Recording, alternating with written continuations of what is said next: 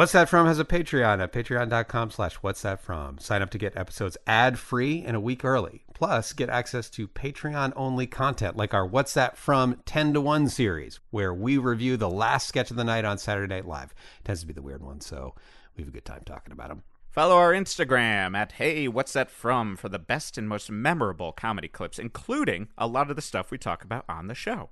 You can also buy merch for our show at Redbubble. Follow the link in our show notes or find a shop called What's That From Sheer Hubris at redbubble.com. Wait, what's that from? What's that from?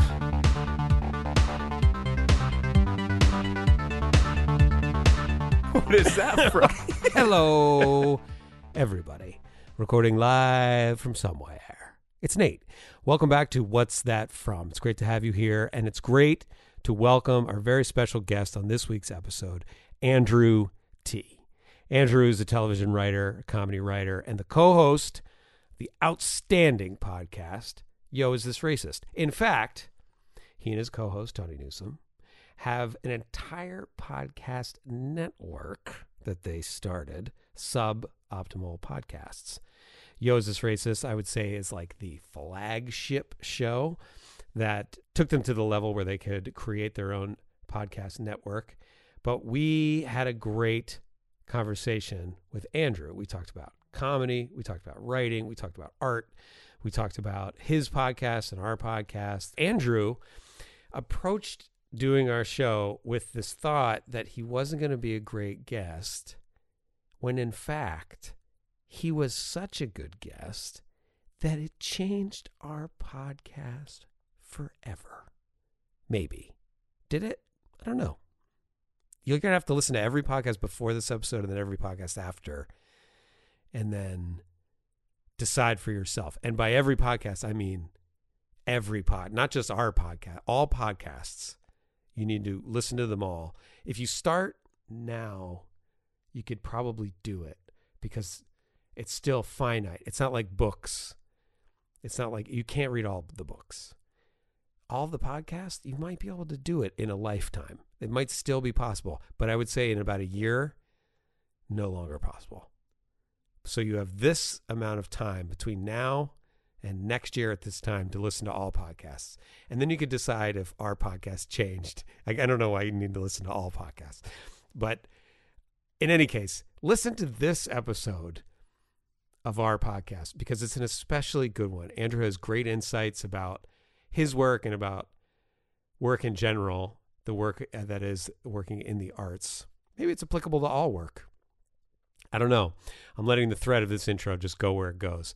In any case, listen to this episode, then go check out Yo Is This Racist? Check out Yo Can We Live? Check out all the podcasts on the Suboptimal Podcast Network. I'm giving a big promo to Andrew's podcast network because I'm a big fan of his podcast and of his work and of Andrew. And I think if you listen to this episode, you're going to be a fan too. We had a great time talking to him. He really does have really thoughtful perspectives that were really the kind of stuff that we love to talk about. So, uh, uh, though he came in thinking he may not be the great greatest guest, um, he turned out to really be uh, a, a really special contributor to our show. And when you listen to the episode, you'll see why. Thanks everybody for tuning in. We hope you enjoy the episode.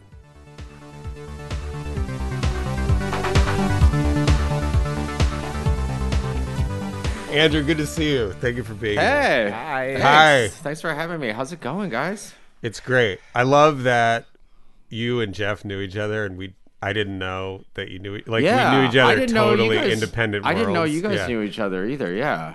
It's it's Uh, what's your connection, Jeff and Andrew? Beckerman. Yeah. Andy Okay. Beckerman. You've heard me tell tale, and Andrew has had to hear this on multiple podcasts. But it, when we met, it was the last. Oh, yeah, sure. It was the day of lockdown, base or no, the day Yeah. of basically like letting them know the pandemic was a thing. It was the day NBA got locked down. Right. Yes. The day Tom- Tom, Hanks Tom got Hanks, it, and it was the right. day that me and Andrew sat closer than two human beings Yeah. could ever sit at a wedding party for Yeah. Andy we were Beckerman crammed and Naomi. in. oh wait, are, are we talking about that publicly? I've said it all the time. I've said it multiple times publicly. it was like it was like the last thing I did, and then you and me basically fed each other French fries. Uh, It was really yeah. We were all we were all on top of each other. Um, So did they yeah. have like an orgy wedding? Like you're what you're describing is like a Caligulan. no, it was just Yeah. it was close. It was an orgy of was just like- Well, it was it was like probably like I don't know, twenty five people at a twenty person table. which is a good sign You for know- them. People were like, "We want to celebrate you," Yeah, And yeah, no one was dropped crammed out. in there. yeah, yeah, yeah, yeah. and, and Um, me and Andrew I- were both solo, any- so we were both next to each other, and we, I, I mean, Oh, that's right. legit. There was a point where you were like, "Do you want one of these fries?" and like you're giving me one. Yeah. I'm like, "Let me dip into that." Well, it was it was just sort of not clear Yeah. what to do. But I mean, almost there Uh, was a French fry in my mouth as my wife texted me, "I'm in the middle of Wisconsin. Should I be coming home?" And I was like, "I don't know." yeah, probably the answer was no. You should have gone to Wisconsin. she was there already. She There was did, also- yeah. Yeah. No, you you oh, should. Oh, I should yeah, have. Yes, exactly. I would have been safer there. Yes. There was there's probably also though despite all that stuff happening then, I think the retrospect why are we doing COVID strategy? I know. Um, you know, the- in- let's reevaluate what in, we did. in in retrospect, probably like partying that month of March and then just be because I think everyone was like, ah, we could we'll just we could get a handle of this and just like had we realized it wasn't quite that bad in the moment, Right. but we weren't going to get a handle on Right. it, you probably could have like you know done one last thing in the month Before we realized that society wasn't going to come together as uh, a Yeah. collective. yeah, but that was that would only have exacerbated the not coming together. Look, I yes. I in retrospect, I should have fed you more food out of my hand. Is really Yeah, what's that going was. Well, fuck it. Yeah. I mean, really. I, th- I think what you guys are saying is that you had the best time you could have had right before lockdown at this wedding. Very tasty like food. great time. Um, yeah. No, we could have had a better time. Yes. That that is my regret. is like not like considering that like should have just had a better. yeah, because that was like maybe the last thing, and the vibe was starting to get palpable at the table with just like various little Yeah. sections, and it was just like all of a sudden people would kind of disappear here or there, and you're like, uh oh. Well, it was also strangers and like yeah, Yeah. yeah. Already those. So you guys were at awkward. the. Were you at the like all solo attendees table? Well, it was it was like a small. It was really more of like a big dinner. Yes. So Okay. it was it was like a yeah, just a little little thing. So it was like a long Um, table, but they definitely like sat too many people. Not even. Well, I'm not even Yeah. talking pandemic. It's just this restaurant just maybe put too many people Yeah. at that size of a table Yeah, yeah, for yeah. a I think yeah that's person with social anxiety like me. Sometimes. It's like- Yeah, it was a little back room Yeah. kind of thing. So there wasn't Um, like a "Don't Stop Believing" dance floor, and No, nothing like that. No, no. nothing like Okay. that. Yeah, yeah. So yeah, yeah. So it wasn't a, as much, but like you know, it just like I like. I think I like probably went home at a reasonable hour. It was just like, oh, that was nice. Yeah. As opposed to like you know, had I had I known a little bit more, I like, rails oh, and oh, let's just stay downtown out all night. loft, Yeah, yeah. why not? Like, Yeah. that that was the the last, not the last time, but probably seemed like the last time. Feels like the last remember time. Dave uh, Attell had a joke that was it was like an extended bit that was basically just, "Oh, dude, ten minutes after you left." You ever hang out all night long and then you go home a little early? Then you get that call the next day. You know that call. You should have hung out, man. What happened? Oh. Ten minutes after you left. It's always ten minutes after you leave when all the fun shows up. Like the fun mobiles a block behind you at all times. Full of strippers and midgets and balloons and every type of fun imaginable. Ten minutes after you left, the Dixie Chicks broke in and fucked everybody. Even the fat boy with asthma wearing the Babylon 5 t shirt got a hand job. And Oh, yeah, just yeah, like a- yeah. Yeah, dude. Can I That's say when everything um, fun happened. Insomniac was a fun show? It was. It- That was when I actually bought the DVD for my mother once for a gift because she just truly enjoyed it. Oh, weird. Yeah, I don't know. He what was the it- perfect glommed guy. onto. yeah. to do that show. Yeah, You know, doing the stuff I'm not gonna do. Probably, probably in retrospect, I don't remember the show that well. Yes. yeah, let's all say the caveat. We are remembering Insomniac might have been fun, and we make Yeah. no claims to like episode prob- three where some fucked up probably- shit happens. Just like like a road comic staying out all night. There's Right, just no drinking. way. No, no, I don't see any problem shit. with that, Andrew. I don't. I can't even see how that math equation would work out terrible for life. Here's a great. And it was like the 90s? Yeah, that's Yeah, Or it was like- 2000s. it was a uh, 2000s. early 2000s. Yeah. Yeah. The uh, I I feel like the people that made that show went on to make. I think if I'm right, because I used to work in documentaries, and I think the people went on to make um, do the Chef's Table series. I think it was them. With Favreau. Uh, oh wait, no. Yeah. I was thinking Dinner of Five. Um, Maybe they did that too. Which is a fun Dinner show. Five. Also, in retrospect, was it a good show? I know Um, that that one is definitely. Well, I think it was it was like a fun sort of idea. yes. I don't know. Maybe it wasn't. Who knows? The the only one that I remember actually being legit, like I laughed out loud, funny, was at the table was Favreau, Dom DeLuise, Oh boy, already. Peter Falk, um, Wait, and there there is was a, scene. I can't remember who else was at the table, but it was they were a little of that era, like they're a little old timer. And I remember somebody describing the movie "Like Water for Chocolate" to Peter Falk, which, by the way, I don't know if you know, another great piece of trivia: the actor who played El Guapo in Three Amigos, Yeah.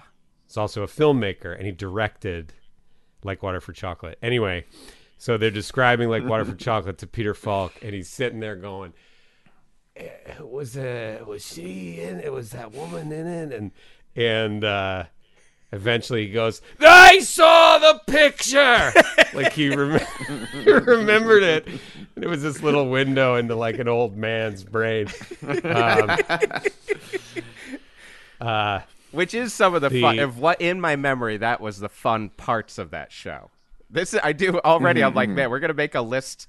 At least for me in my mind, of like, I'm gonna end up going to watch like half of one of each of these episodes, and then to reevaluate for myself if I can jump in. The dinner with five was a good cover. Good was a good show, sort of thing. it becomes like a job to me. The in, the insomnia, like to know this is where insomnia, insomniac lies in my brain. Was one time I was in Michael Portland. Mann's insomnia. Yeah. the uh, I never saw that one. I saw I the I ever watched the, Dutch Swedish version one, or whatever. Yeah. or whatever. yeah, the Stellan Skarsgård, which I loved. I thought it was a good movie. Um, the uh, but I was in Portland and I was at a uh, uh, like a hotel that had that was in. They have these series of hotels and and movie theaters and bars and stuff that are all converted old something else, and they're called McMenamins in Portland. And uh, one of them is a school, and the school is now an inn, and the and or like bar bar restaurant place, and one and there's like a room called detention, and there's a bar in there, at, in detention, and then there's other bars you can like bounce around. And I was in there walking around going, I think I vaguely remember this from an episode of Insomniac.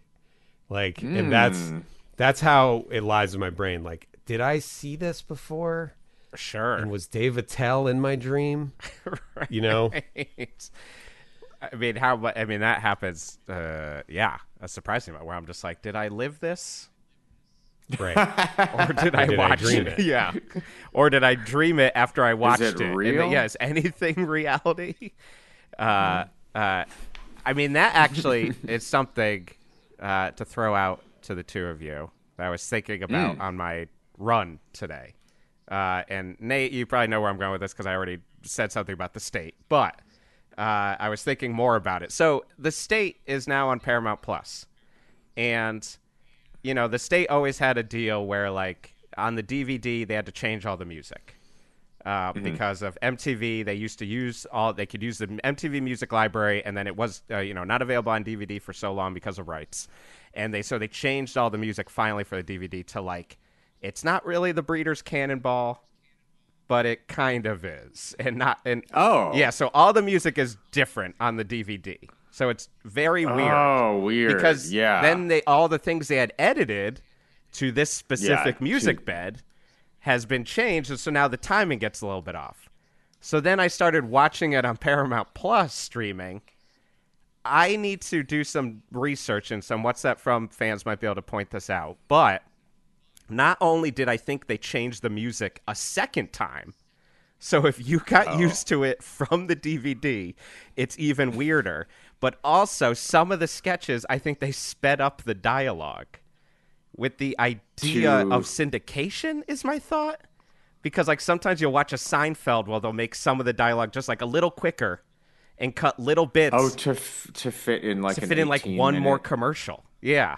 Yeah. And so, but so I was watching like Barry and Levon, two hundred forty dollars worth of pudding. Now we could have bought a hundred dollars worth of pudding, and that would have been a lot of pudding. Oh yeah, but we had to go all the way, baby. All the way home. Uh huh. With two hundred and forty dollars worth of pudding. Worth of pudding. Oh yeah. Now I know what you're thinking. Barry and Levon, where did you get two hundred and forty dollars?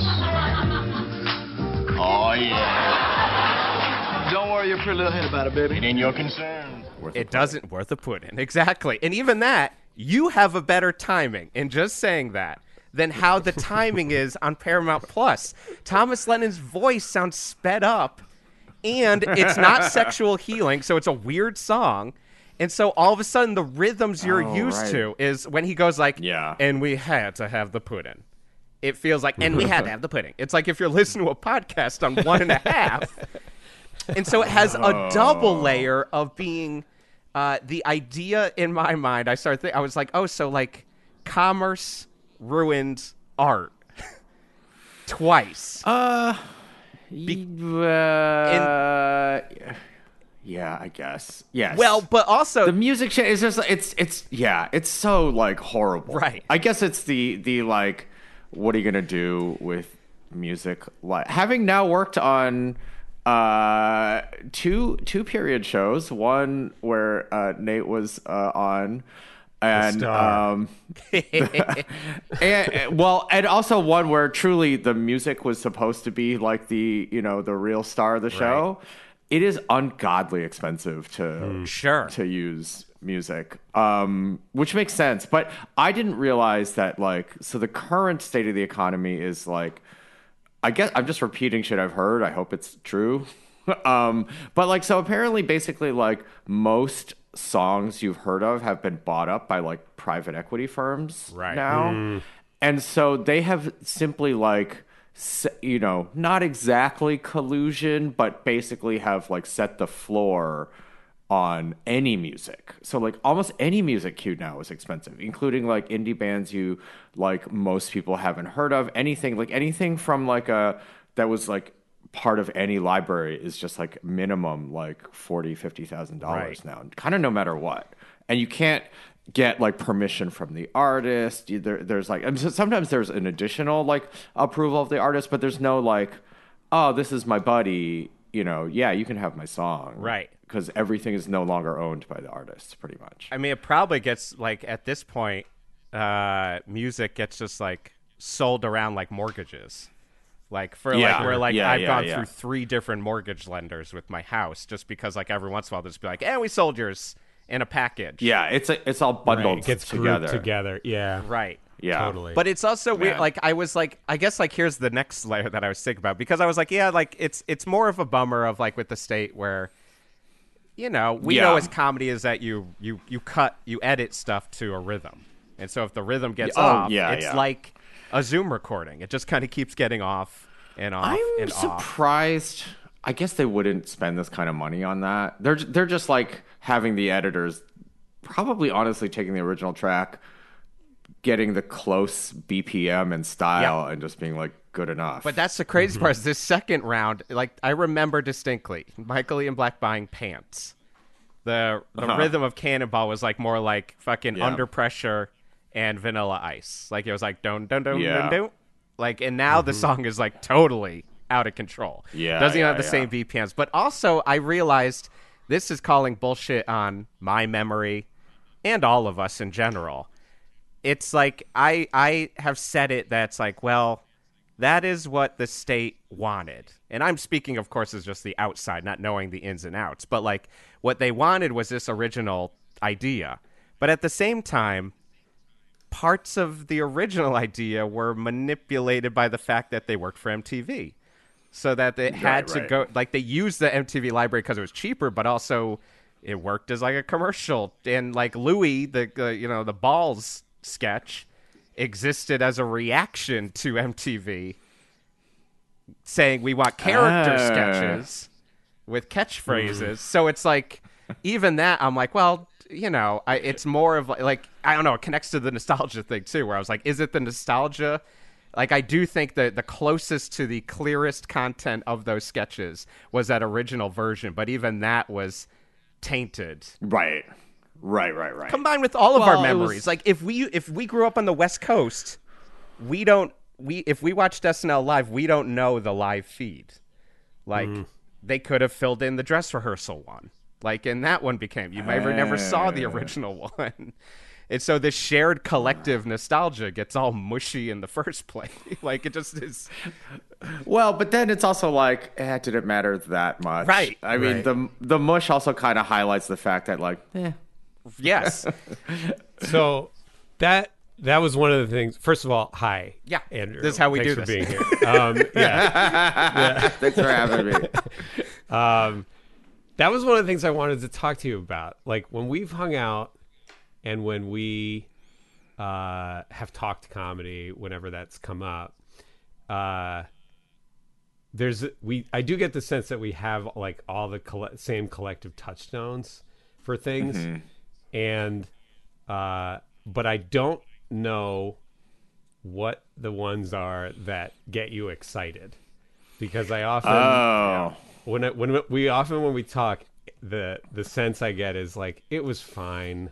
It, Yeah. exactly the, exactly the way you just described. yeah. Doesn't matter, you know. So I, I I think um, this might yeah I, I I hear you and actually the the sort of reason why I might not be such a not that I'm going to be a great guest but You're fantastic the already. reason the reason I might not be an optimal guest for this show is that like I, I think like unlike a lot of people working in comedy, I actually really, really, really um do not hold like strong attachments to comedy specifically. Like I, I know everyone sort of says like comedy's ephemeral, da da da, but I I do think a lot of people don't really believe it. Right. Like there's like the this is a classic element. And I really like it's sort of I and look, this might now that I'm about to say it out loud, like maybe this is like truly is just a problem with my brain. But like my my other uh my other thing that I, I sort of I'm like that. Like my favorite Star Wars movie is whatever one I watched last. right. Sure. Like it's just like they're all fine. It's great, you know. Like even the bad ones, I'm like, you know, once I watch it, I'm like, ah, it's great, you know. And, but but that also is because like I think I clearly don't develop as deep an attachment to stuff. But like like so, for instance, I remember pr- I think every state sketch, but like. I, and this, I don't know. I, I really don't know. My relationship to like media is just like, I think different than a lot of folks that like nominally love it. Like I I love comedy fine, but I don't hmm. really I truly like any given thing I'm always happy to throw out. Like I I just am never like attached to stuff in the way that I think a lot of people are. That is Why you're going to be a good guest and are why a good guest you are already. a stellar, yeah. stellar guest because that not only is that like uh, thought like I, I want to get to into that and like talk about it a little bit Yeah. but also I wonder what the overlap is with what I hear in your podcast, you know, and in and I wonder if that's in your work too, where the kind know, of we- like Yeah. just that that sort of like sometimes when I listen to uh, your podcast, I I think like I can hear your exhaustion. You know, like with with like and granted you've done it for a long time so i understand where it's coming from and i also understand the well, sometimes I'm also very tired because we Sure. have been recording on Sunday afternoons. Sure. And I'm just like, oh, why am I awake? well it's i love and i But also no, love yeah. that like what what part of the exhaustion you could tell is like i can't believe we're still talking about this like i'm Yeah, I'm yeah, yeah. spent on and and the frequency with which you're like we'll save that that's for the other podcast. And then you're like why don't we just do the other podcast now? You know like that happens so frequently that i i understand where that comes from. But i also like that to me is like it, how connected is that kind of like i don't want to say lack of enthusiasm but the like that no, no, no, of, I, but I think lack of enthusiasm, like, is totally fair. I truly last year or two, somewhere during COVID, I was like, true. I was like worried that I had like, like a fucking like hormonal disorder. I was like, Mm-hmm. do I just like not like stuff or like hate stuff? I feel like my I was worried. I think that has since dissipated. Honestly, probably a little bit in conjunction with starting therapy. But I had a I had a time when I was like, are my is my like range of emotion narrowing? Like, is something wrong with me? Do you know, like anhedonia or or whatever? Like the very, but also like, yeah, like sort of like whatever the opposite of, or I guess this is probably a different type of mood disorder. But like, you know, like like a classic probably incorrect like media depiction of bipolarness or whatever mm-hmm. i was like i feel like i have the opposite of that mm-hmm. i'm just like you know i felt like my highs and lows were like are- narrowing. Yeah i was like I, like i'm always kind of like ah, it's fine. Uh, and then I had, and then I had some moments, especially you know pre-vaccination COVID, when I got very dark, and I was like, okay, well, at least I have that still open to me, Right. And then you know, and then it's like, I still get depressed. Fuck yeah. Uh, kinda. Kinda yeah. I think it's like so so who knows? I'm sure i just said a bunch of stuff that people are like screaming into their you know headphones. Like you just have this phenomenon that i clearly identified or whatever. But like I- yeah it was like legitimately a problem but or i don't know. I was concerned it might be a problem. Almost by definition yeah. i didn't care very much but i was like is this bad i don't know I mean, I Should feel do like that's this? something we've kind of even discussed a little. I mean, part of even the it is. journey of doing this podcast was like, you know, me and Nate. One of the ways we relate to each other as friends is like just remembering the stuff we liked. Uh, but with always the layer of, you know, we realized recently it's like if we weren't doing this podcast, we were doing this when we were in New York. We would walk for like four hours and talk about things we liked, but also therapy and our issues and life and what it meant about us and our changing tastes and what that meant about our mindset, etc. And I do think that's even to me part of the journey of this is uh, figuring out where you're like, well, I, I, I maybe do have less of a uh, strong one way or the other about a lot of stuff uh, as I get older. But also, I do think a combination, something we've kind of talked about or have talked about, that like a reaction to, especially during COVID and the pandemic, to social media's embracing of you either love this thing more than anything in the world or you hate it more than anything in the world. And like for me, where I'm like, I don't know. I'm watching the Batman Yeah. literally last night. I'm like, it's okay. Like Yeah. I'm really one way or the Yeah. other. Like like every other scene. Like and it's refreshing to not actually be like, I will kill you for not liking Halloween. Yeah. I will Yeah. embrace you for like I mean, especially for me, I've always I've said this before, I've always had the issue of like, well, I don't really love the people who like the things I like.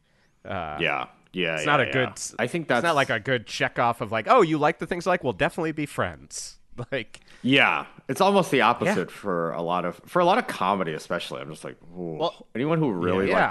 like. I I think for me probably uh uh, uh our mutual friend Nate, like Jessica Gao's uh you know episode of Rick and Morty was specifically just like almost by definition, anyone who loves this shit is horrible, but I still like Yeah. it. Yeah. well, and that because that to me, that's also we've talked about. Like, that's like being an adult. It's like being is Yeah, realizing you can have it. two ideas in your head. Like I love Yeah. metal more than anything, and people who like it are dumb, including me. I love comedy more than anything. I love horror movies. Keep listing them off, and it's really like, including me, it's dumb to be into it, and it's the greatest thing ever. What do you do with that? like, in in terms of comedy, something we both have talked about, I think, is like specifically for something like stand up. At least for me, I know, but I mm-hmm. think Nate, we talked about this. That's like something at one point we would be like, yeah, when we were in high school, we really loved stand up, and now I'm like, wait, do I have an actual problem with stand up? like, Sometimes. Yeah. like more of like an Yeah. actual like like not enough to like be like let's shut it down, but I'm just like I'm just not interested in that world. Uh, Yeah. I I think I'm I'm one step further. I mean, part of partially my problem is I, and this also might talk be just about comedy in general. But so I worked at Comedy Central um, as a digital media producer from like I don't know, probably 2006 to 2013, something like that, maybe 2005, like a long time. In, Um, in L.A. or in New York? in New York, and they actually moved me to LA. Okay. Um, because I I had one year in a kind of nice way in like my late twenties, where like I think I like literally spent more calendar days in Los Angeles than New York. So I was like, okay, is that what made the know, move essentially? Like that was your like final move? To Yeah, I think I think they yeah the digital media department didn't have anyone really in LA, so it was like I kind of volunteered um, to go out come out here, and then uh, yeah, and then as far as path goes, and then I started meeting like working comedy writers, and I was like, Yeah. you guys, I can fucking do this. Are you fucking kidding me? You people are the funniest motherfuckers around. Like I don't think so. So, um, no, but but uh, so I I. career out of spite. I like Well, that. yeah, I was just like Whatever that's it. works, man. You know, I mean, because there is a yeah. truth where I'm like, it's nice when you're like, well, I know Andrew's a comedy writer, and I think he's funny, so that's actually a plus because sometimes you're like, Yeah, really? exactly. What is wrong Like with this? me then? yeah. Um, but uh, uh, so there is an element of you know probably I I worked in the ice cream factory a little bit too long. So I was just like, I cannot watch another fucking second of stand up comedy, Yeah. like live or on tape or anything, just like ever. Um, I, I actually did watch uh, Rothaniel uh, yesterday night. Uh, I was I logged into the uh, HBO app to consider watching Batman, and I was like, I don't want to do this right now. that running time really scared me last night. I was like, this is Um, yeah. not me anymore. so so I, I watched uh, uh, Jerrod Carmichael's special instead, and it was like good and fine, but probably I'm like I don't, I don't know, I don't, you know, I don't, I don't, I think I just I don't love stand up, and then the like cult of stand up I think has like become an active bad force in the world, Yes. like Yeah, like the the the people that like essentially like it's the same way that like when you're like oh Nancy Pelosi's kid went to Mar-a-Lago for New Year's Eve like a couple years ago it, it the the way that like that like cocktail party is more important than like anything you allegedly Right. believe in the like Ginsburg and Scalia being best friends it's like the club is more important than your beliefs. Mm. Because I was like how could you do this? And you see the same thing that is essentially the like you know late night at the store or like the green room of that like seems to override anything that you say on stage. Right. like I, I think to me the like not that any of these were that disappointing, but like like Michelle Wolf like going on tour with Louis C.K. I think. Like one of those moments I was like, oh right, the thing that's important to you is like the cool kids like table. stand stand up stand up is more yes exactly. Stand up is more the concept of that green room is more important to you than like the shit that you allegedly believe. And that's like weirdest to me in stand up the medium where it's supposed to be an individual putting themselves out there. But mm-hmm. like so many so many stand ups i know like defend the act of standing with a microphone above the content of what gets said. Well, Andrew, I don't know if you know this, but uh, back in the day, only the court jester was the one who Yeah. could speak truth to power. Yeah. So, so Yeah. I'm- I might be the first one to say this. Uh, this this, this whole like yeah like like yeah th- this whole idea like somewhere i guess it was the way that the 70s ruined everything mm-hmm. like like somewhere between pryor and carlin like people thinking that that is you know this philosopher king bullshit is like truly damaging. These people genuinely think they're saying something amazing. I mean, the the like any recent Dave Chappelle thing, you're Right. just like, do you really think this is that fucking smart? Like that is wild. Well, and it's this weirdness You know- of not being able to smell your own shit. Like and Yeah. that and it's like this and to me and I think for you know, me and Nate are always talking about like that like reality is like the goal. And that the reality to me is that we are all idiots and geniuses at the same time, like sort of thing. Like to Right. realize you're a dumbass is how life kind of should be, just because it allows you to have like maybe I'm wrong, like maybe what I'm doing on this microphone isn't that important, but I enjoy like you know like to not Yeah. acknowledge the uh uh the conflict of it like the Yeah. is- well, or the the like, I might be wrong. Yeah. I think that's that's the thing that is important, not the like proclamations about whatever. Right. It's like I might be Yeah. wrong. I'm probably Yeah. wrong.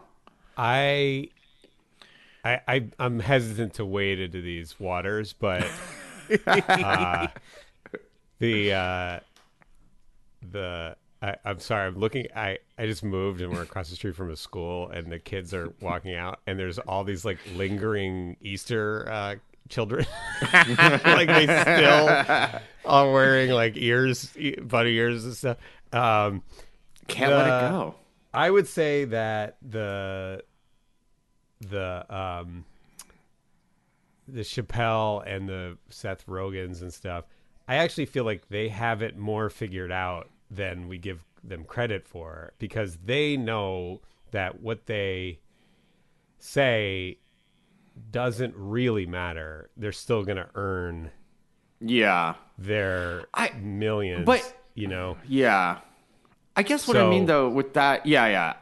It- they it's actually just- do. I mean, Rogan says, "I don't know. I don't. I don't. Don't take me seriously. I'm just a comedian." He says stuff like that all the time. Oh, and- sure, sure, sure. You know, Jo- Joe Rogan, you mean? Joe Yeah. Rogan. Seth Did I say Rogen, what Seth a Rogen? fucking asshole, you know? well, but that is the thing that's I'm that sorry. It's, it's like that extension of and Nate has heard me That's talk true, about this yeah. too much, but like I sometimes think that the beginning of one of the downfalls was uh, the Daily Show. And uh, Hmm. the idea of Jon Stewart being like, "Look, we're just a comedy show. This isn't news," and it's like, "Yeah, but it is to some people." So Yeah. I don't know. I don't know what to tell you. You're, Yeah, yeah. You're kind of just denying your power. I guess that that's maybe the difference. Is it's not like saying I might be wrong, but believing I might be Yeah. wrong. Those Mm-hmm. guys say I might be wrong with hundred percent falseness. Yeah. you Yeah, know, you're right. From from Jon Stewart to Dave Chappelle to to uh, Joe Rogan. Like, I'm just asking questions. I mean, no, you're not. Right. Like, you know, and it's it's to me like so transparent. Right. Um, I but agree. maybe I maybe agree. that's like I, I guess, but like I genuinely, I'm like, I'll fucking know. This is what I think. This is what Right. I think. Because you know, when on my podcast I say shit that I'm ill informed about, but not not informed about. Right. I guess. right? And, and the thing that's- that that we bring that I think is Go useful ahead. to the table is just like a different perspective. That's Like- like how I when I. That's why I, how, why I tell people to listen to your podcast and how I recommend it.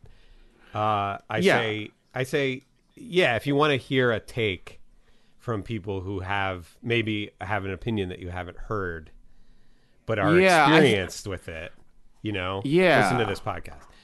I think that's that's the thing because it's like, yeah, we're not fucking sociologists. I mean, granted, whatever. Andrew's sitting here wearing sunglasses, and his shirt says "I tell it like it is." Uh, and it's, you know, it's awkward that he's trying to pull It's- this it shit on us. Keeps keeps pushing himself back from the table, and going, I don't know, bro. um, no, no, but I yeah, I think that's and look, I I think like having any kind of genuine like self doubt is the only thing that makes comedy work, and Right. I don't think. Look, and I guess it probably is just like some version of the industry and money starts taking that away.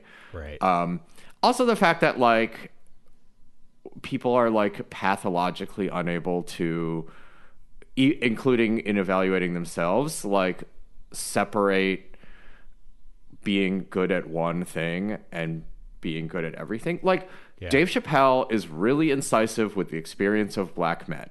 Mm-hmm. And he is incredibly ignorant with everything else. Mm-hmm. Elon Musk is good at marketing and was lucky with like venture capital a couple times.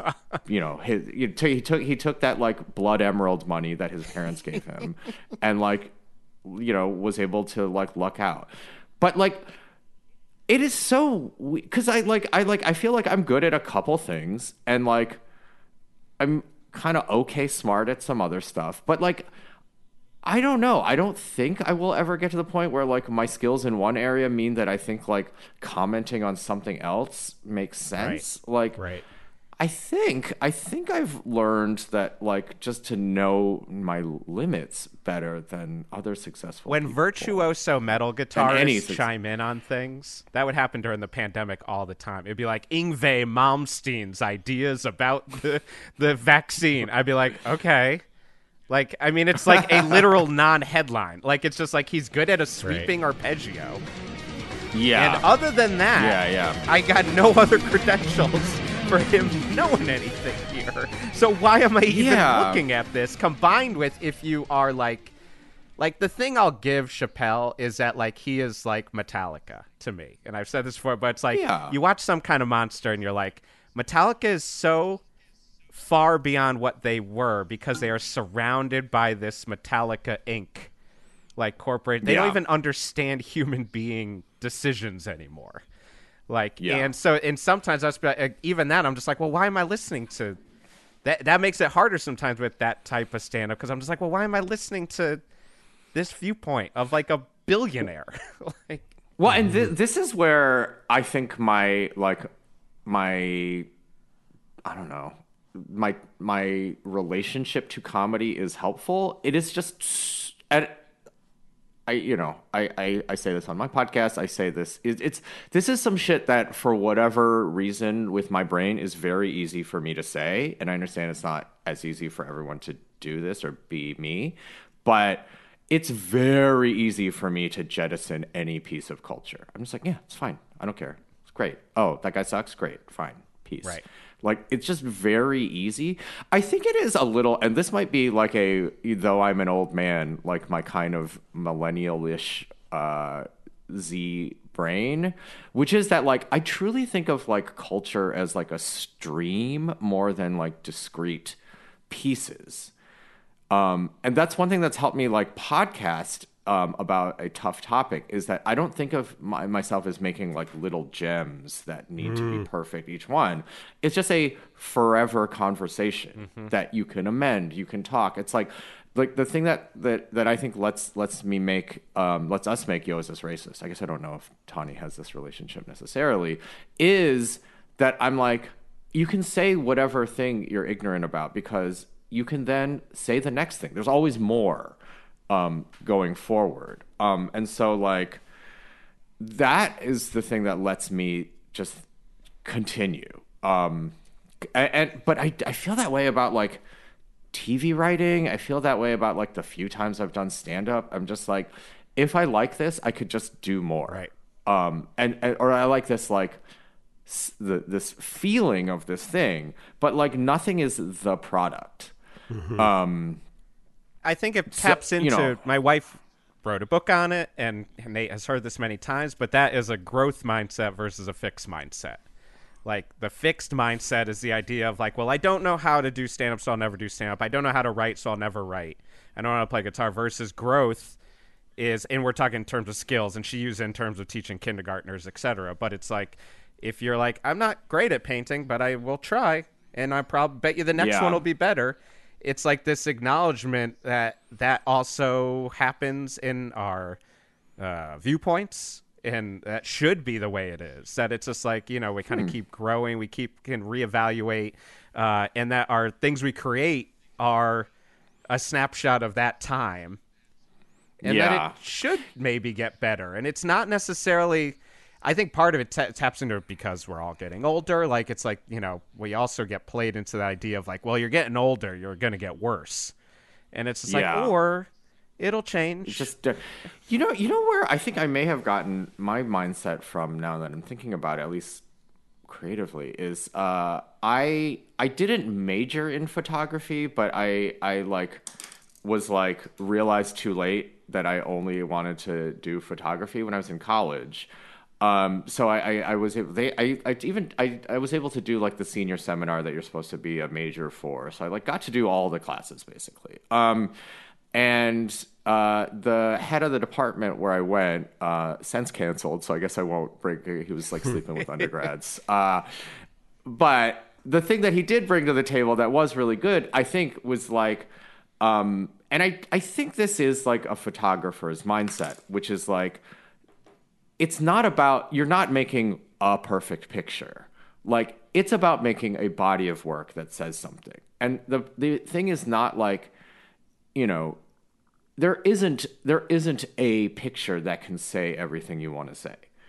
Um and, and like and I think that combined with, you know, the existence of um motion pictures, film. I was going to say film, but then that got tricky. But like like you know, tele eh, recorded recorded video medium um, is like yeah, it's it is very clear, right? Like like any movie is just whatever, like tens of thousands of still frames. Um, hundreds of thousands, probably millions um, of still frames. It's just like 50 like you put together, you put together um, twenty four frames per second. How many seconds? yeah, are no, no, no. okay, that t- clear the two uh, a lot. yeah but but like like a- and i think that that was my you know so so like um for for our senior project like we had to make a book as opposed to like even like make a collection of photographs we had to make like a book and think of it in terms of like what does this say and like that to me and, you know because i was sort of doing relatively like uh, like sort of landscapey things start basically started becoming like um like a storyboard um and, and but I, I think that's w- one thing that definitely pushed me in the direction of like yeah no no one thing matters. It's like a stream. It's a body of work. It's a body as opposed to a set a series of things. Yeah. I, I I love that we're talking about this because it is like this is I was not kidding when I think both of us were like excited to to connect on this even though you thought it, you wouldn't be a great guest. This is ex- it's it's really curious to me because it's such a different take than I think you would recognize too. Like so many people in entertainment are all about like this is the best movie yeah you have to see this. It's like it's the best performance. It's the best. It's the best shot movie ever. yeah It's the best take that on like like Batman, that that you twitter know? feed like one perfect shot Right. it's like that is what a weird way to view movies Yeah. So Because also but nine true- times out of ten on my end, I'm like, that was the perfect shot in that film. That I was the one you definitely picked. saw Yeah, yeah. many others. I've Yeah. watched that movie before. yeah But a lot of what Jeff and I talk about is um, how w- when we connect to stuff in this very visceral way that makes us feel really fulfilled and satisfied, it's it's extremely personal. Like we don't mm-hmm. necessarily think that somebody else is gonna. I I don't. I wouldn't put a Twitter feed out of like this is a perfect shot. I might put it. I do put an Instagram feed out that's like these are moments that I think about constantly because they they resonated with me and they still do, and I don't necessarily know why, but there's something special about it, the crafting of it.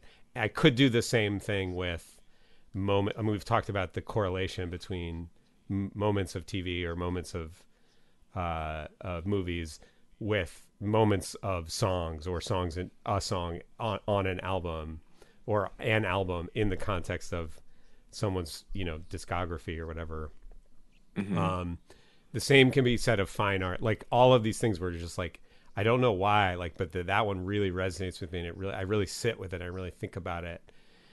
And uh as we have done the podcast we've talked a lot about how a lot of letting a lot of the way we've let go of those like self-righteous for want of a better word uh, perspective on that stuff has come with just maturity I've just been like well mm-hmm. people have different takes on things and different tastes and i'm not going to force my opinion on somebody certainly when it comes to taste you know Yeah. like not everybody likes the same thing but what you're describing is is not just like in maturity i've sort of let go but what you're describing is like a fundamental kind of perspective Yeah. on on creativity and art. So I have a couple of questions. One is Yeah.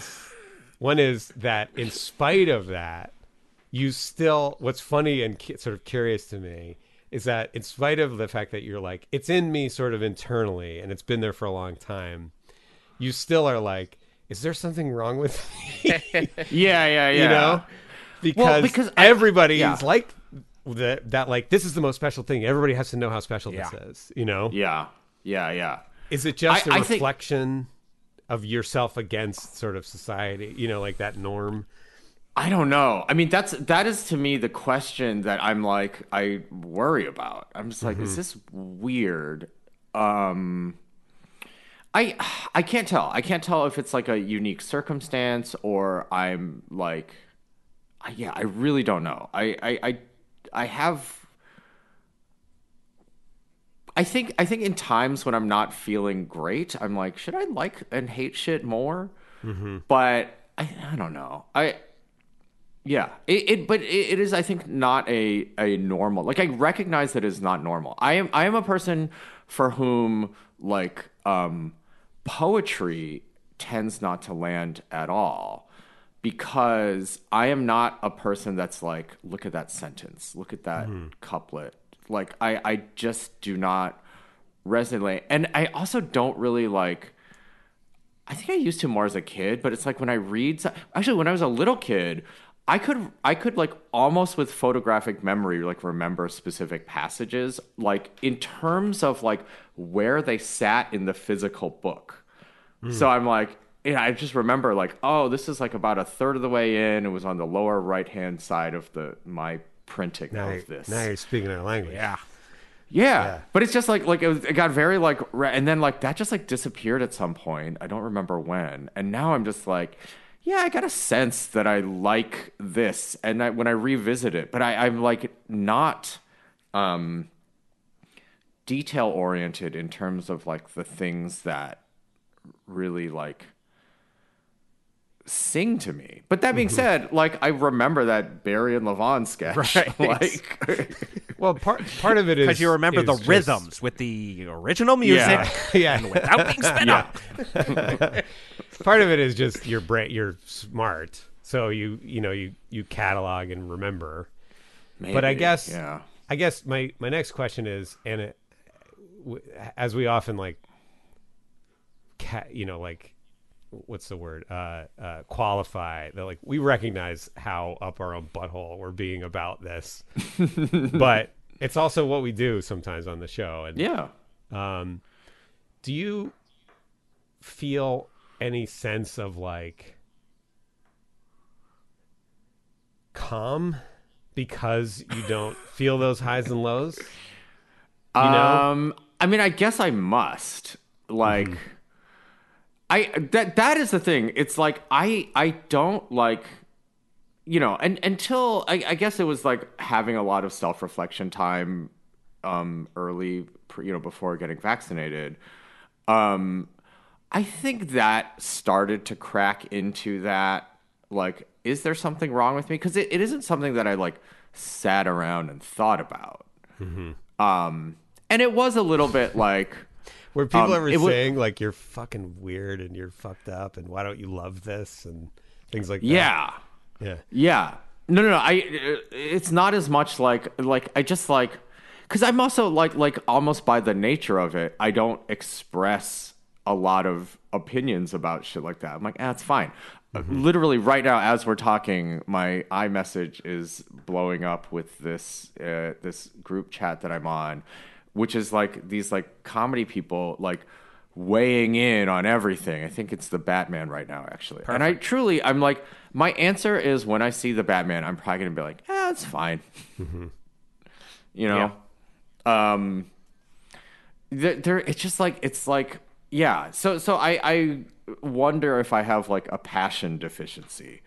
Um, but like yeah, I don't I don't often. It just doesn't like bother me very much. Like I'm just like you know, and I think it's just like the nature of what I'm describing is like you know I'm unbothered about being unbothered. I think the reason I'm I'm so curious about it is like what you're thinking of as like potentially a passion deficiency. What an awesome way to put it. Yeah, um, love that. is is also like yeah, but also aren't we all sort of aiming for that? You know, like aren't we? Isn't that serenity? You know, where you're Yeah. not where you're not like I don't know. That's just like like what you just your your articulation of like having a body of work and that it being like a flow was really thoughtful because it felt like yeah therefore you don't get hung up on feeling like i have to perfect this one i have to Yeah. tighten the screws on this one piece of work and then i never put out the manuscript or finish the painting yeah. you know Perfect as the I death think- of good. Yeah. I mean, that's definitely that's like the thing I say all the time. Um and that tends to be how I actually like when I'm writing characters, like I always have a character who has that problem, like the the over over perfect. Um I don't know if that also, you know potentially that also comes with like a little more security in like right now I'm like mostly comedy writing. So it's like you know, now that I know I'm like good enough to work in that world, like there is a part of me that's a little, I think, less like hung up on needing it to be amazing. Um, like I, I'd like for it to be amazing. Sure. Um, but like, but you realize what a bar that is. That is unachievable. Yeah, well, and also- it's both like unachievable, but also like the methods for forcing something to quote be amazing don't really work. I guess. Like it's just like you know, and maybe I just ha- am missing something, but I also think I've made things that are like pretty good. Um, you know, so so yeah, I don't know. I don't. I feel like there's just like possibly some I think it's good. I think it's good for my my health that that is how I think about my own work. Um, but I do find it like I find I worry that I'm missing something in terms of joy. Um, with with shit that is people, you know, I don't. I I genuinely like the way even when you guys were describing what this podcast is, I was like, huh. I don't think I have that for anything. well let's abstract it for a sec and say has there these are the things that occur to me that people get really passionate about right food Yeah. like oh that meal from that place the best Yeah. right romance and sex Yeah. like oh, i was so i had the biggest crush on that person i couldn't i was crazy it made me crazy right or like the sex with that person was incredible right yeah. and if you're over like 60 man i had the took the best dump Yeah. i finally it was like th- it was like a week of- it's all it's all bodily function. it's all body yeah You're all yeah. It's all music input music output. would be another one Yep. where it's like that album is so powerful it's like my favorite favorites it's like having favorites Yeah, yeah. I I don't think I have. I don't know. Yeah, definitely. I do definitely do not have that with food. I think um, Unless I'm feeding it to you. Yeah, exactly. no, one one thing I, I remember um, there was there was a very expensive restaurant in Los Angeles called Providence that I have been I was taken to one time by my aunt. Um, and it's I don't know however many hundreds of dollars to go there, but like quite expensive. Um, and I remember thinking I'd rather go to this like medium end sushi place that I like a lot 10 times than go to this place once. Um so so that is where I'm at. Like like however like exquisite like craft is um it, it is not for me. It's not the thing that I love. But I like the idea of like oh I could go to, you know, a sushi place that I like a lot for whatever. I mean basically a year for this meal. Right. And I would much rather do that. Um, That was Dirt Candy in New York, which is like a super fancy vegetarian restaurant. And I remember Right. both me and my wife were just like, or there's that Yeah. vegan dim sum place in veget- Flushing that was like one quarter of this. Less Yeah. carrots. Tofu banh I mi, think- it was banging. Oh man. But and and I think I have that same relationship with. Um, I was I was uh, talking about this uh, the other day, and like a thing I never responded to that I think is like not. Well, whatever is not the most normal is like I don't have like a very loving relationship with craft. Um, the example I was thinking of is you know when you're in, when you're in like in art school or art school ish places, there's a lot of talk about like brushwork or like this kind of shit, and I'm like. And, you see it online a lot with like discussions, uh, you know, lay people or less informed like takes on art. Like, what is so good about this? You know, uh, you see it a lot on Instagram because it's like, you, you know, it's to me the the thing that makes drives me crazy is they like this camera took this picture, or like you know this like like there's sort of a gearhead element that I, you know, obviously music is like big on that. But there's, it was just like, like the brushwork thing always drove me crazy. It's like, what, what, in what world does like the way a paintbrush moved, or even worse, the way a paintbrush was constructed, say something to you? Right. Like, what does that fucking say? Um, and like, if you are so interested in that, like, you know, you're just a, you just appreciate the like brush manufacturing. Go manufacturing. into brush manufacturing. Open up a factory. Yeah, like I'm just like, what is what is it that you love about this painting? Like truly, but it, it was that like that I think was a realization I had. I'm just gonna air out. This is this is my rant when I got a little drunk at Passover last week, um, because a friend of a friend who wasn't there, uh, one time said a thing that made me truly question like what do i even like uh but you know it was it was with a bunch of like very like music school people and our uh, our mutual friend had once described to me loving the band Stereolab because the women's voices are, and this is a direct quote that drives me fucking crazy, almost perfect tone generators. Um, you know, as in like they sing sort of like kind of like affectless and flat. And like, you know, he's a guy who's like, I think he would say his favorite band is Kraftwerk. So it's like that kind of like computer techno y kind of thing. But I was like, you're describing a fucking tuning fork. Like, what are you talking about? Your your favorite thing about this music is that it's ba. Like, what is wrong with you? Um, but I think that's like very common in people who like have a relationship to art not very common, but it's a thing you hear. It's like it is that the one perfect shot of Yeah. it.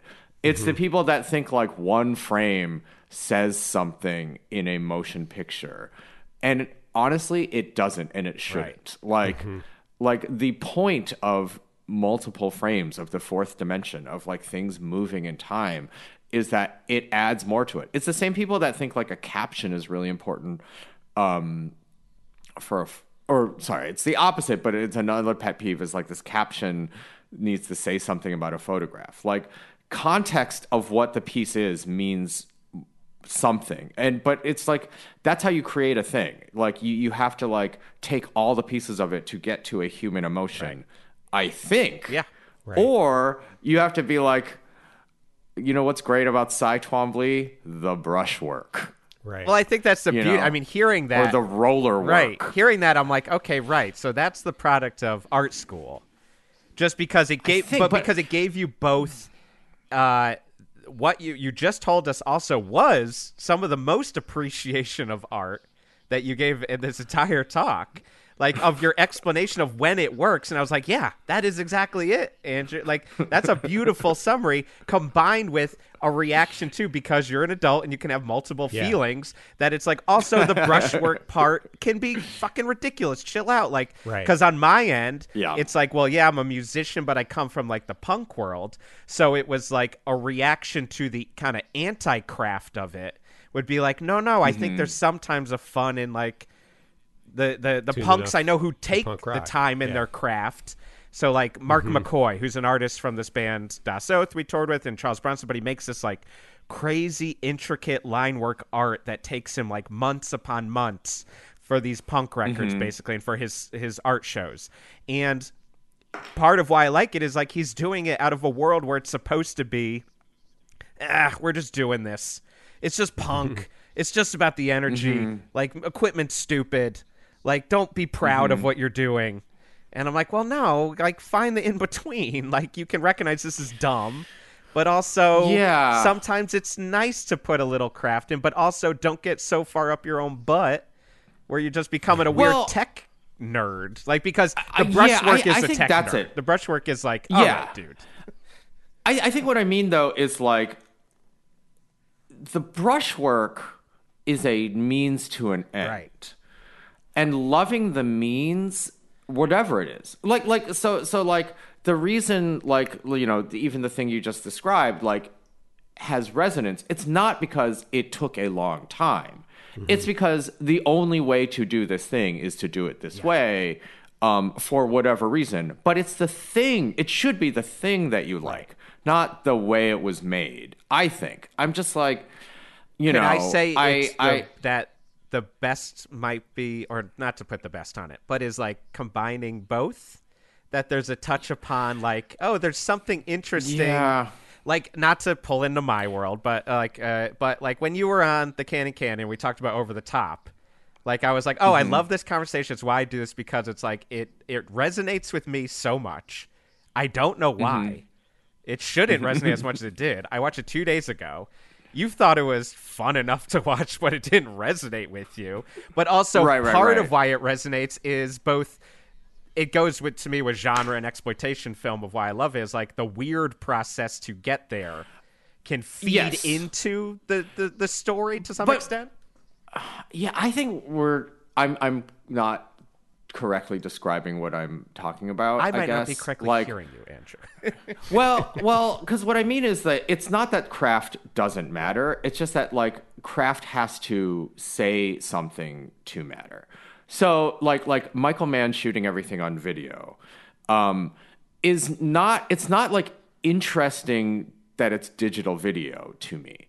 It's interesting because digital video makes you feel like specifically like one era of the 90s and 2000s and it also like makes you feel like security cameras and like it means something but just the fact of i mean you know the the very annoying converse of this is like the like oh this is better because i shot it on film Right. i fucking hate that Right.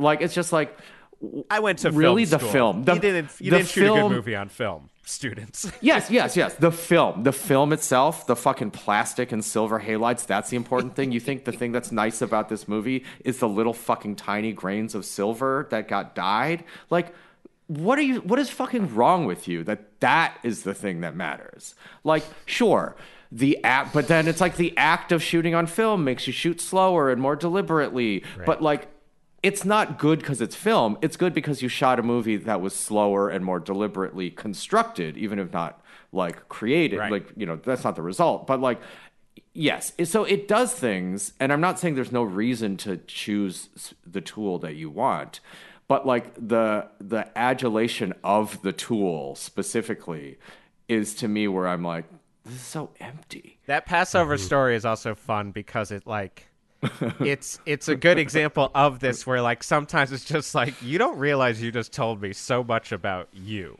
That like guy who right, loves this tonality Yeah. of singing. Where it's just like, oh, so you're basically just sitting there going, angie you know what is the interesting part about me is I'm a robot. I'm a robot Yes. who has Yeah. diodes for a heart. Yeah. Uh, Do you know what my favorite music is? When the air conditioning's a little fucked up and it just makes a, li- a thin whine.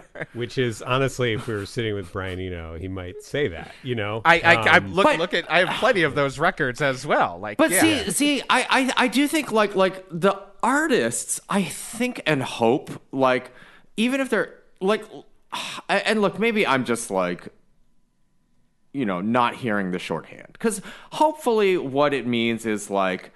What even my friend, right? His shorthand of like it's almost perfect tone generators. What it should mean is like I have a cold relationship to the world and I like this feeling of listening to this like music that has this like kind of space age, mm-hmm. like very clean 60s feel or whatever.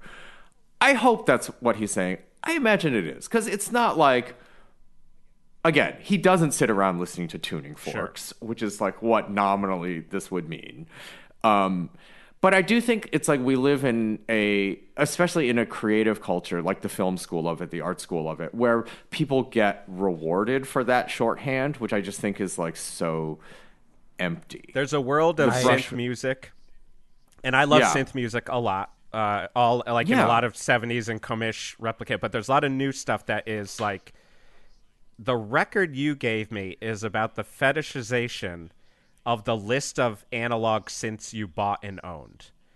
And it's Yeah. like and then and then I'll listen to like the ambient record they made with the like lists they gave me and talking about like well I put an LFO envelope on it and then I did this and I used a specific Linn drum that John Carpenter used and then I'll hear it and I'll be like yeah I made an ambient record on GarageBand and I picked my set my sets and I ch- tweaked them like a second and then came up with something that I think had like heart to it. And then you're sitting there like creaming your jeans over your expensive Yeah. synths and uh, there's no soul in your ambient record or your new age record. Yeah. There's no riff. It's just yeah, I can or hold like down some I'm keys. I'm missing it and I don't get Yeah. it. And actually, speaking speaking of all that, one of one of the probably the last pieces of music I really did respond to was for some just worst reason. It, it truly must have been like September of 2020. I got the soundtrack to The Thing and It Follows on vinyl. Oh, the thing's beautiful soundtrack. But you know, I live by myself. I was like deepest into the like like not really seeing people and like you know kind of burnt out on talking to people on Zoom and whatever, like occasionally going to someone's yard. So like sitting by myself reading like Parable of the Sower and listening to the fucking like soundtrack to the thing. Were you cosplaying as me? What was going on? no, but it was it was horrible. It was truly. I was like, what am I doing? Like this is just like so. It's like so evocative of just this like dread, but like Yeah. for why? What am I doing? But at least, but that's what I mean. It's like, but I didn't come out of that thinking like, you know what, you know what's important to me or not important to me, synths. Yeah, what Like, I was just like- Yeah, use? yeah, yeah. Yeah, I was like, this is dread. I'm living in dread. I'm amplifying it with this like music. It's the part people miss in John Carpenter and Ennio Morricone stuff is that like there's like they created a palpable sense of dread. They created a a, a tone like a, a feeling, an emotion out of a sequential circuits Prophet 600 original MIDI blah blah blah blah blah using a Linn drum. like it's like look, I love looking at that too, but you put it in front of me and I'm just like, all right, I want 20 more knobs. Like I just want to Yeah, get like I a think- tone that is my heart right now. yeah. I don't want to. I don't want to oversimplify what it, what you're describing, but what it sounds like to me is you have uh, you have kind of like a, a real reaction to pretense, because if someone Maybe. if someone was talking about Stereolab and said like I like Stereolab, and then you said like, well, what do you like about them? And they're like, uh, it's nerdy, and and they and they ab- they took that pretense out of it. And they're like, this is just the way they construct Yeah. songs is like I, I'm a music nerd, and there's a way that they do things that's very the composition Yeah, appealing. really resonates with me. Yeah. And then you if you pursued it and they said there's this thing that they do and the way that they sing is like I would feel that I feel that way about when people talk about comedy and when people talk about music too. Yeah. because like I remember talking to my sister-in-law at some point about um she watches uh uh master classes you know that master class series? She watches those for interior design and she's not interested in being becoming a designer or anything but she finds them really like relaxing and like su- like there's something really satisfying. And they don't appeal to me at all but there's something that she connects to be, and they're super nerdy and talk about like up your own butt. Like it's just people saying like when i do this i do it like this and i use this kind of stuff and these textures and blah blah blah and um and she's just like yeah it's just i just like hearing people talk about their craft in Yeah. this way. But But, But that I, though I yeah. Sorry, go ahead. So I just think like what you're describing is when someone isn't self-aware Yeah, of why they they connect Yeah. with the thing, you know. Right. I, I think that's it. It's just it's it's we're so badly trained on how to talk about art. Um because it's like any you know one one uh again this is from uh photo my photo class that I really liked was one I think the only book we had we didn't have any technical stuff ever in in the whole curriculum because it's also like I think like photo programs milk that. It's not that hard. You can like fucking accomplish anything given enough time. Like the skill of the technical skill of photography is just like doing it quickly enough to to do it a lot of times. But you can, you know, you're in the dark room. You can make anything anything. Um eventually, given enough time, you can make it what you want. Um, so the only book we had was um, a book by uh, John Sharkovsky, Szarkowski, Sharkovsky, um, called "Looking at Photographs." He was like the curator at MoMA, and it was just fifty one-page essays and fifty photographs, and it was just what's good about this picture, basically. If if you you know, and it was like all it was like a, a survey, so it was just like you know all types of photography. Um, and I really liked that book because it, it is like um, it, it's just it is uses language that is not jargony and it isn't about like sometimes there's a little bit of history in it but it's not. It's just like what does this do? What is this photograph actually doing? Um and, and I think that was good training for me, but also really put my brain into a place. Like, yeah, so so uh, you know this this Stereolab example that I'm really beating up on this person, uh, who, who I doubt will listen to this, so I think it's fine. But um, is like, you know, it, it's like so the argument probably is this person was simply not trained enough to say i like stereolab their voices are almost perfect tone generators and he you know lived in a world where that was a mic drop thing to say as opposed to like in my opinion that's like just barely cracking the door on what you need to express. Like it's like and yes and and then you know all the things we said before like i like uh, you know the iciness creates this feeling or whatever. You know those those are to me the only important things as opposed to all this other shit. Like the i Right. like the brushwork you know? I'm laughing because so it's when it's when somebody is so outside your world and they say Yeah. something like that where you're like where they I like that you described it as like a mic drop kind of statement but uh you know my partner's in co- have worked in coffee for a long time and there was one time when do you know what an airpot is it's like it's like one of those giant thermoses that'll be at like a like a catered event and you you like Oh, sure, sure. the top part Oh. yeah um, Yeah. and it, it's like it's it doesn't brew coffee, just is how you serve it. And, and he was standing there, and he was like, "airpots are the editors of coffee," and and I was like, first of all, you're too stoned. Second of Yeah. all, it was like. Who cares? Like the coffee is good. It's still excellent coffee. Like we're drinking the best coffee. But his point was like it take it subtracts all these flavors and like notes from the coffee and he's right probably but it was like you're talking to the wrong You gotta read the room, Yeah, right? you know yeah yeah Um, yeah and maybe that's I mean, it. that's why I'll set up certain people that I send things that I would have tweeted or gone it like in just like yesterday to John Murray, friend of the show. I was like, I don't know why I'm. I think I know why I'm sending this to you, but it was off of something I was saying somewhere else, and I was just like, I don't even know if it makes sense. Neil deGrasse Tyson mm-hmm. is the Rex Reed of scientists. and then he just laughed and goes, "Yeah, that works." and I was like, "Good." I just want to make sure, just because I was like, "God, Neil deGrasse Tyson can sometimes be a real pain in the butt," And I was like, Rex Reed was a real up pain in the butt, Reed. like as a as a movie reviewer. Oh, I right, miss right. Rex Reed. I know because he was always like the, the salty more Rex take. He would just be like, "I'll tell you what's Yeah. wrong with this."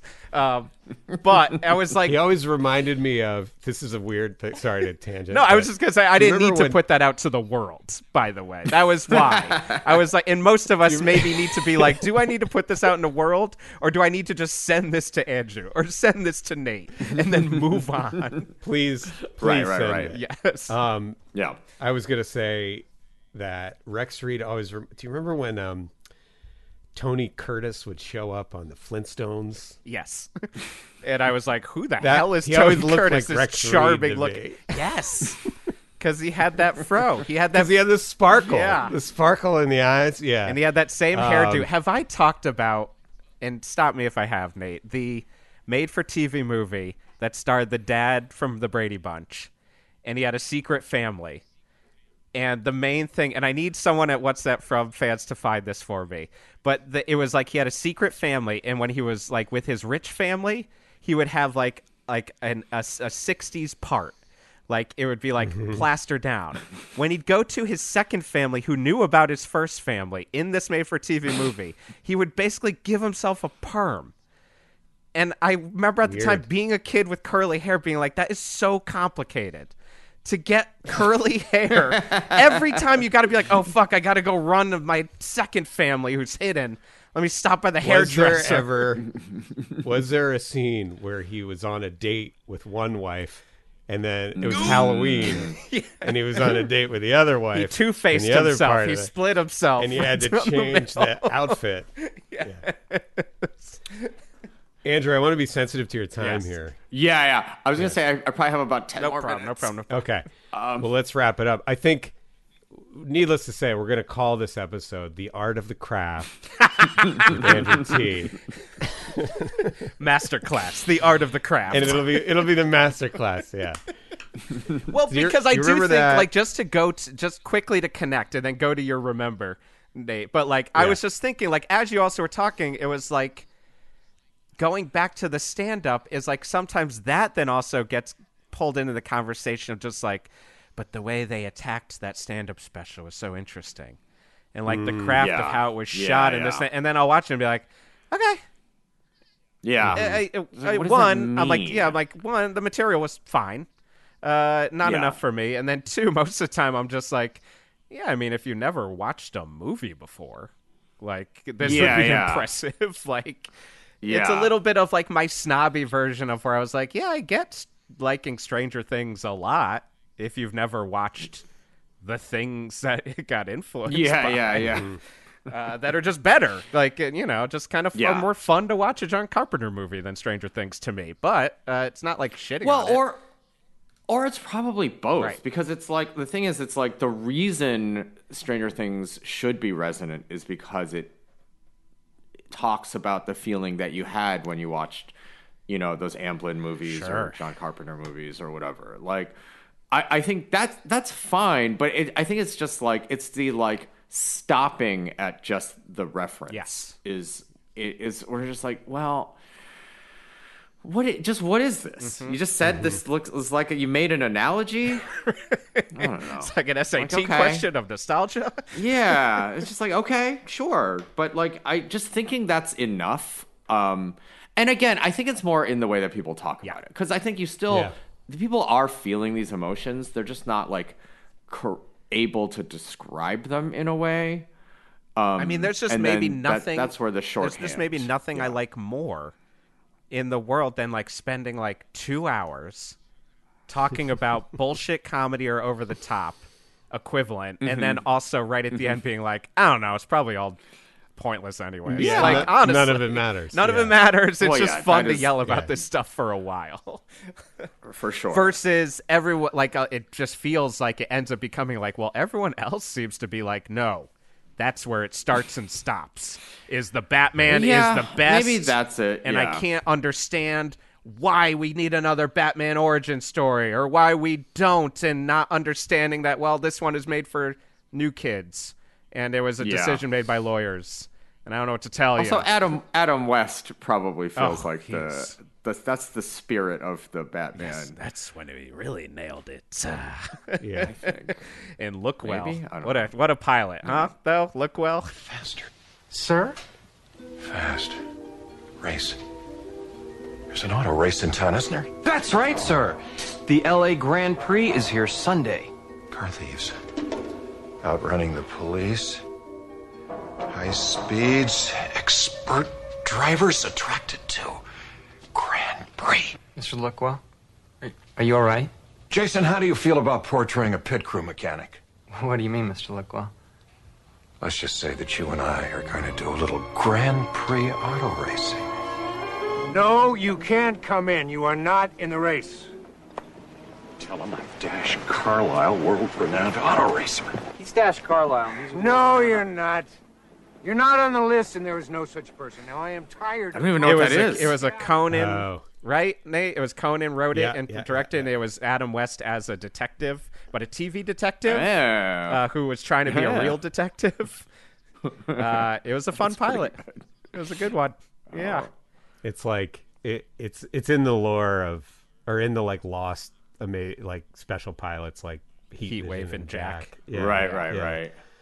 right. Um, there was like I, I went to like a pilot. Fa- Never mind. We could. We're gonna we're gonna go down a whole other road and, and we're trying to we're trying to wind it up. Um, I mean, but what I, what we are saying ultimately Wind is it out. We got to wind that puppy out. When you're talking the art of it up. craft, craft it Wind up it and out. art Yes. it out. You know what I'm saying? I mean, all. I mean, honestly, my biggest summary of this is, Andrew thought eh, you thought you'd be the raw guest, and you were the number one right guest for i- exactly what we we'll do see. on this. I'm ha- I'm happy to. We'll see what the the listeners have. to No, no, it's perfect. great and if people on, don't like uh, it, they're idiots. Uh, Yeah, And you don't get art because the the nice it. part about Andrew's voice is it's like a tuning fork for an hour. And a yeah.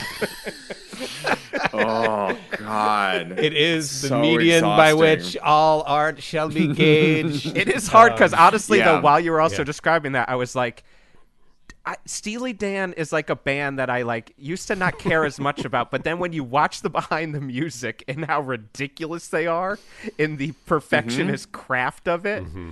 Then all of a sudden I'm like, oh wow, yeah, you're right. It is hard that Michael McDonald like harmonized with himself on Peg. But but it's not. But but I think that's it's still just like it, that's not what made the music good. It's still a Like killer song. love Peg that is still thing. a killer song. Yeah, yeah, yeah, yeah. Mm-hmm. But you don't. It, yeah, regardless of that, it doesn't like. It can even add something to it, but it can't be what Yes, it is. it just adds mm-hmm. to it that they they were like, don't slap and pop on the bass. So the bass player put Yeah. up a a wall and did it anyways. And then they're like, that was pretty cool. It's like, I got you. you got screwed. That's the key to art. Trick people. Mm-hmm. yeah. I think we figured it out. The art of the craft. Trick fuckers.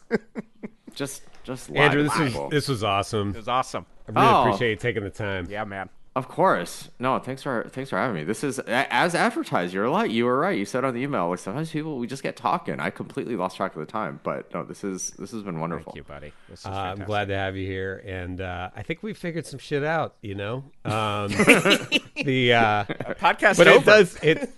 It's joke. We're joking, but it it is like often we end up just going like, yeah, I guess none of it really. Like some things, as Dave Holmes said on our, some things matter.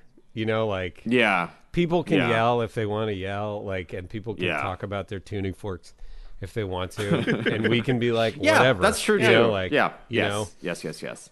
um, but that's why that's to Jeff's point. Like it's why it, it's nice to talk to you because it's like, yeah, there's this perspective too, where you can just be like, look, it's all one. You don't need to like think about think. the brushstroke.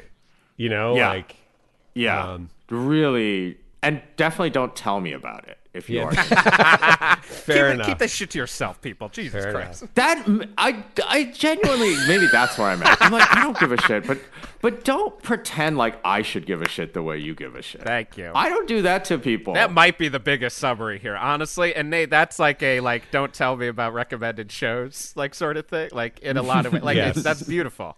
That is the summary Yeah. of the show. It's just like, just don't tell me about it. Just enjoy Yeah. your think- shit on I your think- own. You know what's great about Andrew's stand-up special was that, that like he really pointed out no. One, the way it's shot, it is put together beautifully. There's like one perfect shot in that special that the I lens. Oh, the he's using lens. this anamorphic he's using this cordless lens. Sennheiser. Oh, God. Yeah. Um, It's just beautiful, and it's like, and he Oh, just lays it out. Like his opinions are are fact, and that's just you deal with it. oh, the sunglasses are This back awesome, on. dude. He's pulling back. Deal with it. I'm dealing with it. Deal with it, bro. Um, Deal with it. That was awesome.